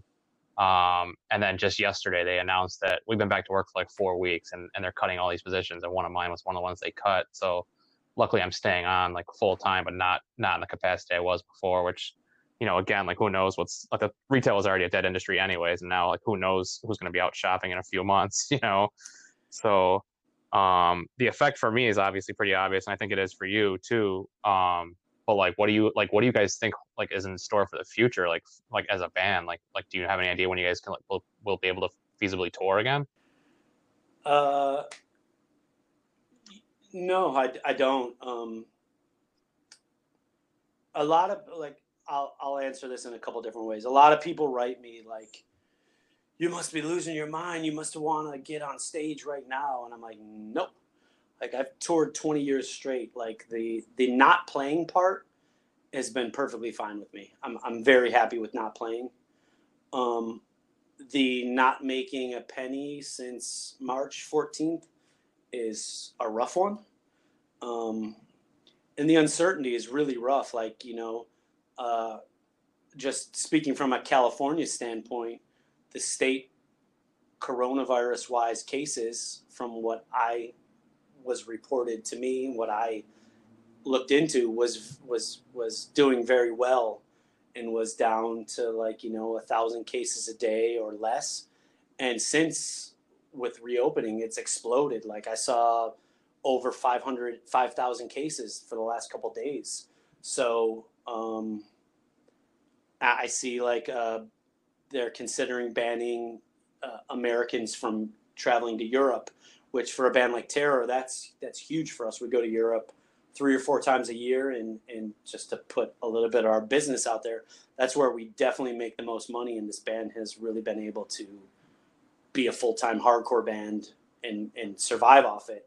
So that's like scary. And, you know, I, I, our booking agent in Europe was talking December, trying to, you know, you know, loosely talking December, like a month or two ago. Today I heard February. So it's just getting later and later. And it's just like, I mean, it's all it's just, I just don't want to see people sick and dying. And I just, you know, like for me, I'm I'm very good at, like I said, hibernating is very easy for me. And I also live in Burbank, like California, like it's it's like, you know, twenty minutes from downtown L A, but it's somewhat suburban. I can I can just go for a walk anytime, and if I see someone, I'll just cross the street, or I can go for a bike ride. But I know some people that live like, you know, in an inner city, they're they're just on top of each other, and it's just it's just really scary. So on one hand, I'm loving the time off. I'm, you know, doing things to that get highly neglected when you're on tour month after month after month. Um, at the same time, I'm scared for the world and the way the United States is right now. You've seen other countries maybe be a little more disciplined and serious and, and watching their numbers drop. That's beautiful. But with this wonderful fucking president we have and everything going on out of his mouth, and you know, people that are just like refusing to to believe that coronavirus is real, and you know, like to me, fucking putting a mask on does not insult me or make me feel less of a free person when it's going to save people's lives. So I'm just I, I think um people in America are maybe a, a little bit spoiled and a little bit are going to do what they want to do no matter what the consequences are. And we're seeing it right now. And, um, you know, I, I try, I don't want to get, or, or whatever, I'll get, I'll get political. I travel all over the world, and a lot of people laugh at Americans, you know, a, a lot of people jock Americans' music and style and New York City and L A. That's definitely undoubtedly true. But a lot of people laugh at Americans because we're dumb Americans, and it's just, it's, it's sad to see that just, we can't even control our, our needs or, or our, just our, you know, we can't just control ourselves and take care of each other. And everyone's just out for self. It's just, it's sad to see. Yeah. And, and, you know, it's really crazy because, like, you look at the red states that opened like, like ridiculously early, and, and like those cases have been spiking for a while. And like us in New York, like especially Rochester, like like we we we slowly opened up. Like Cuomo was really on top of this shit, and like you look at our cases and they're, and they're minimal.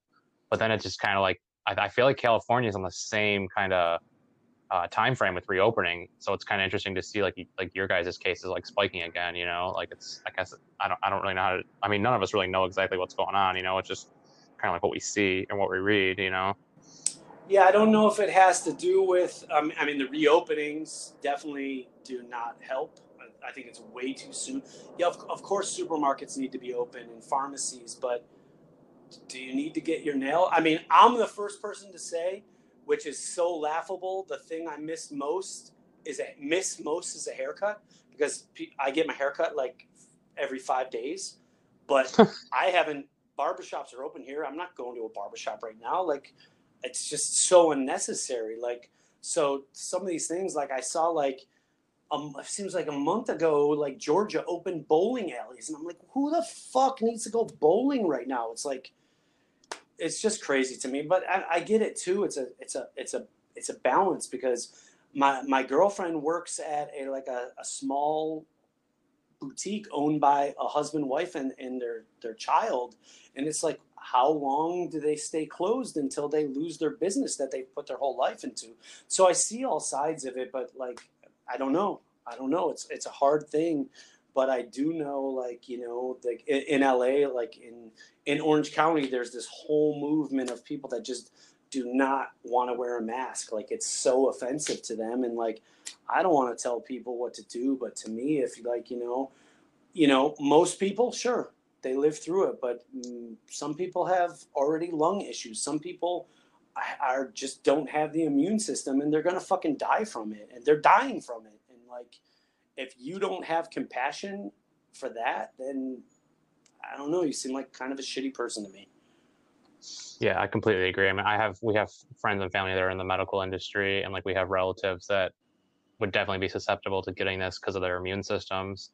Um, And I guess just one, one other, well, two other questions, I guess, but I'll ask the first one first about like your band and stuff. Like, have you thought at all about like what, and again, I'm not trying to get too negative with this, I guess, but have you thought at all like what the future is going to be like when you guys do go on tour again? Because obviously like bands like you guys and Madball are like one hundred percent crowd participation, like stage diving, you know, moshing, like, like what do you think the vibe's going to be like for that kind of stuff? Like when you guys are able to tour again? Yeah, honestly, I don't... You might think this is bullshit, but I just don't think about that stuff. I, it's, it's whatever happens is going to happen, and we'll cross that bridge when we get there.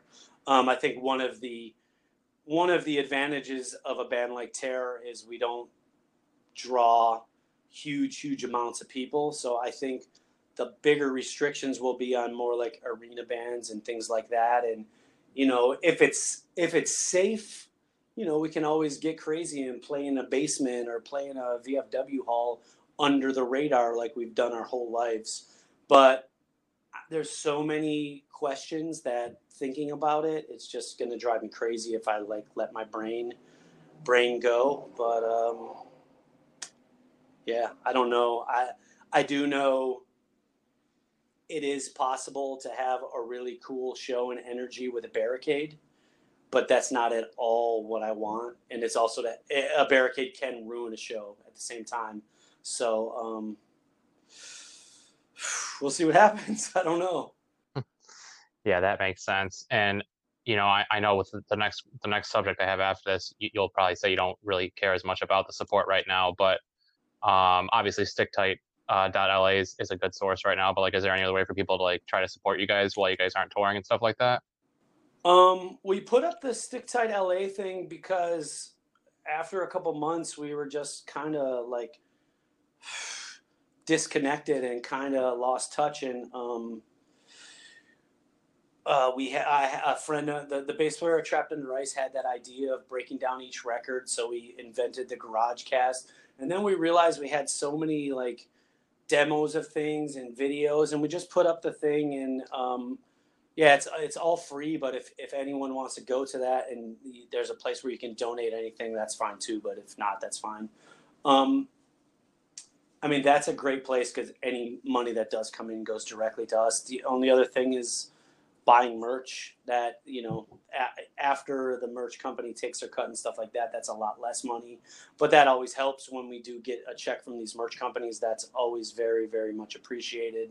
And we're, you know, very much on our merch game with or without coronavirus. Um, we're always trying to put out cool new stuff. And um, so we're going to continue to do that. Obviously, we haven't sold anything in a while with everything that's bo- been going on in the world um, with the Black Lives Matters movement. And we've been really focused on that and trying to push all of our, all of our uh, attention and using our platform to focus in on that.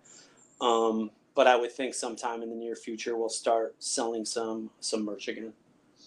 Yeah. And that was obviously the next thing I wanted to ask you about. Um, obviously the shirt that I bought isn't, I don't think you guys are going to make a dime off of it. And I mean, it's for a really good cause. I bought one of those shirts, you guys, it was the benefit for, uh, George Floyd and the, and the Bail Project. Um, so I think it kind of goes without saying how you feel about the, the resurgence of the Black Lives Matter movement, but l- let's just talk about that for a minute, I guess.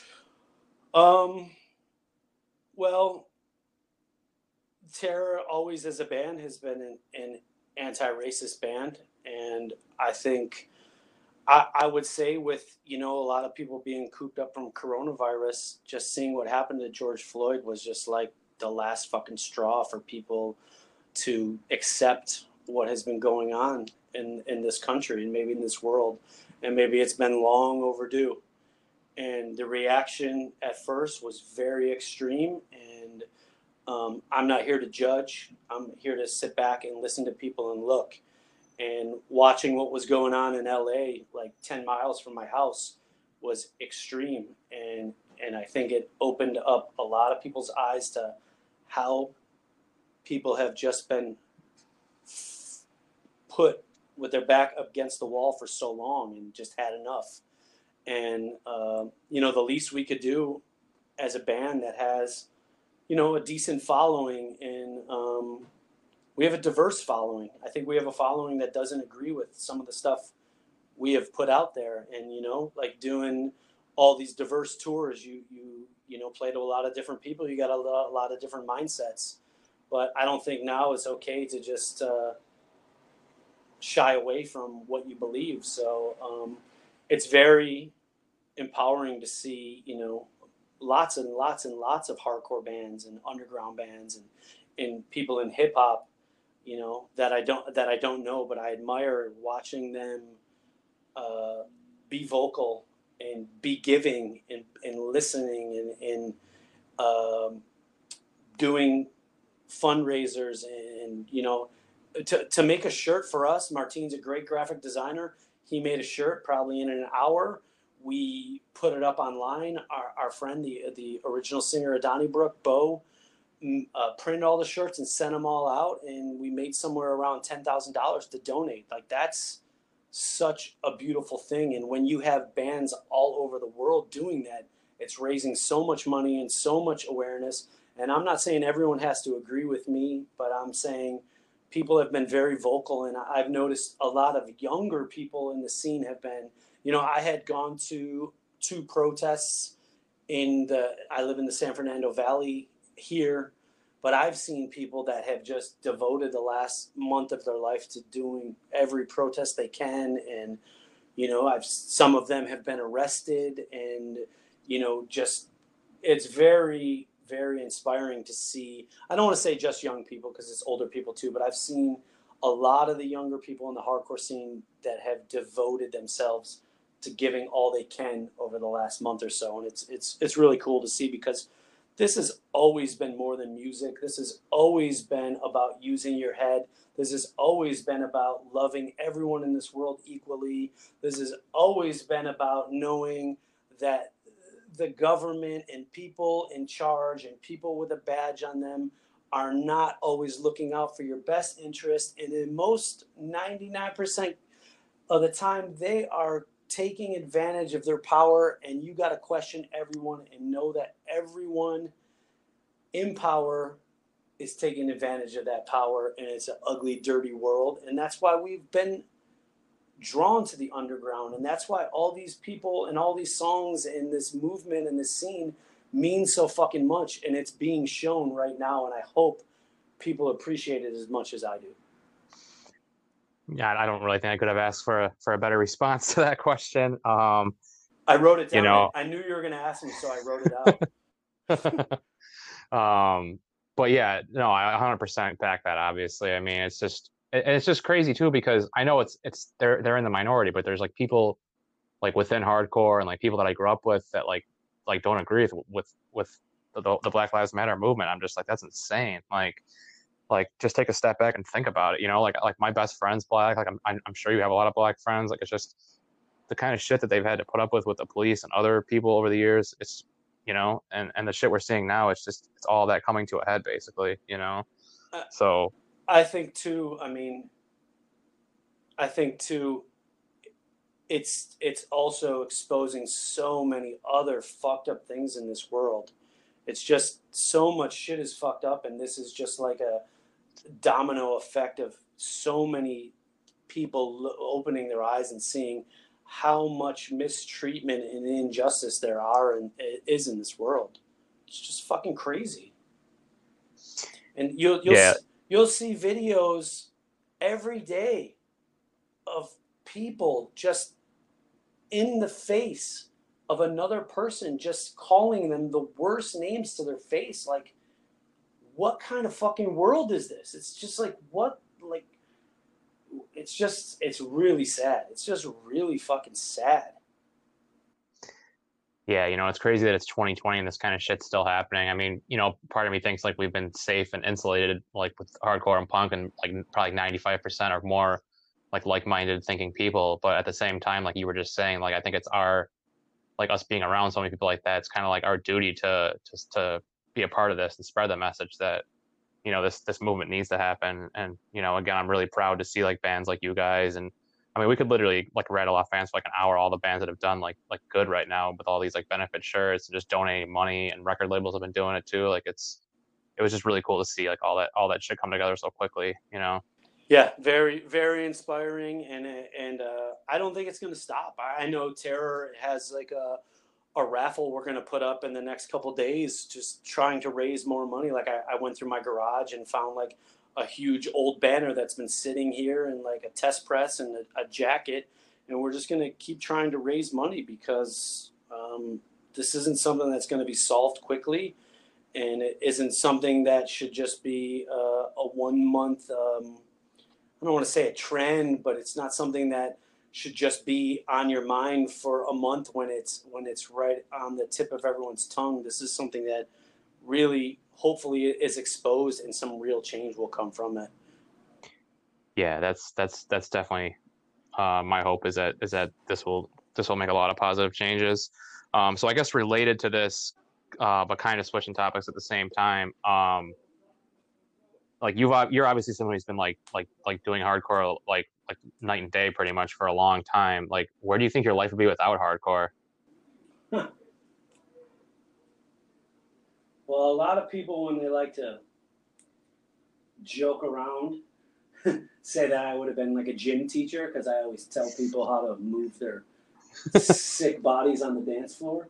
Um, you know, I really don't know. Um, I was, uh, when I was, a be- I grew up living with my mom and my two sisters, and my brother Jay is actually my stepbrother, and he uh, lived with his mom, who remarried my father. So uh, and my mom moved to Tech. She lived in Buffalo um, and moved to Texas when I was fifth grade or sixth grade. So if if I didn't stay in Buffalo with my dad and my brother and his uh, mom, I would have grown up in Texas. So that's kind of a strange thought. I don't know. I don't know. It's weird because I got I got a couple really good friends that are like Texas hardcore kids. So my my brain tells me that I would have somehow found them, or they would have found me, and I would have found the Houston, Texas hardcore scene. But I don't know.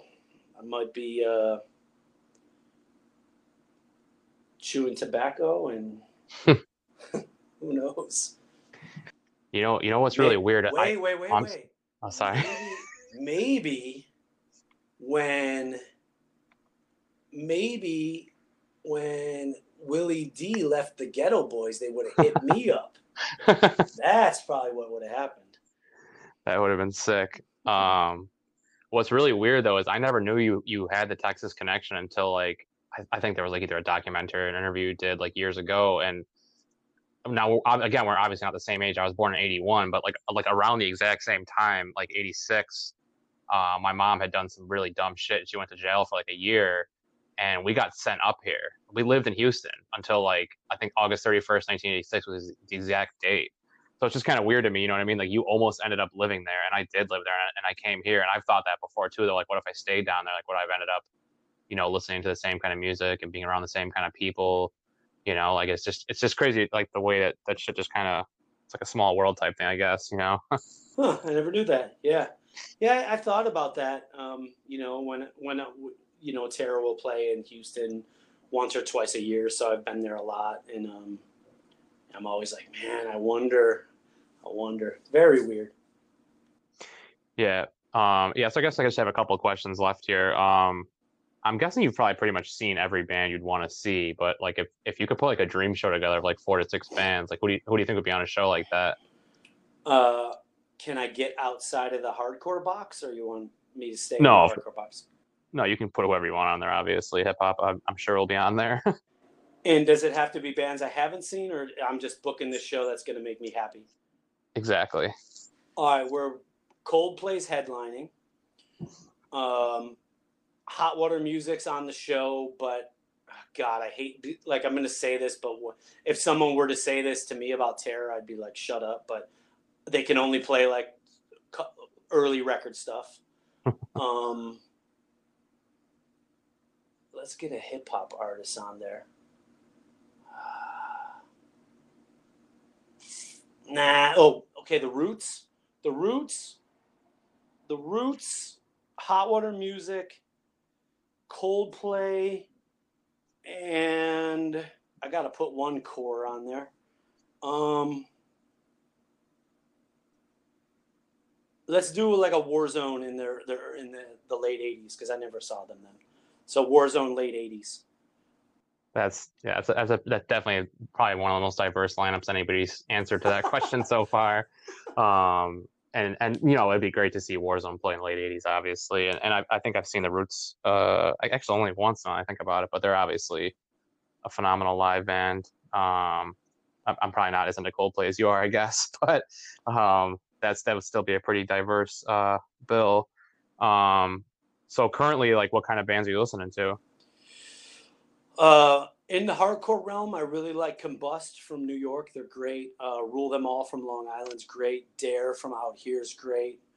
Um, I really like my brother's band, um, Pure Heel. I think they're great. Um, Magnitude's really cool. One Step Closer is really cool. Uh,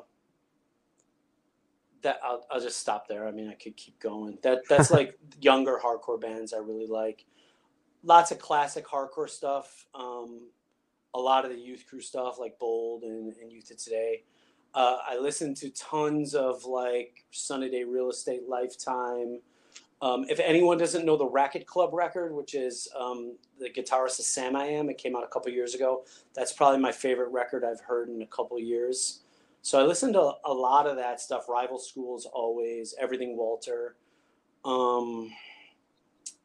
podcasts more than anything.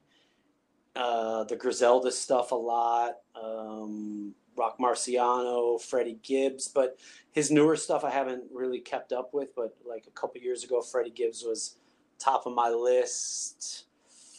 Uh, Mayhem Loren for hip hop is really good. Um, I listened to a new Young Buck E P yesterday that kind of let me down, but it was kind of cool at the same time. Um, yeah, that's kind of it. I don't know. There's more, but that, that's my first thought.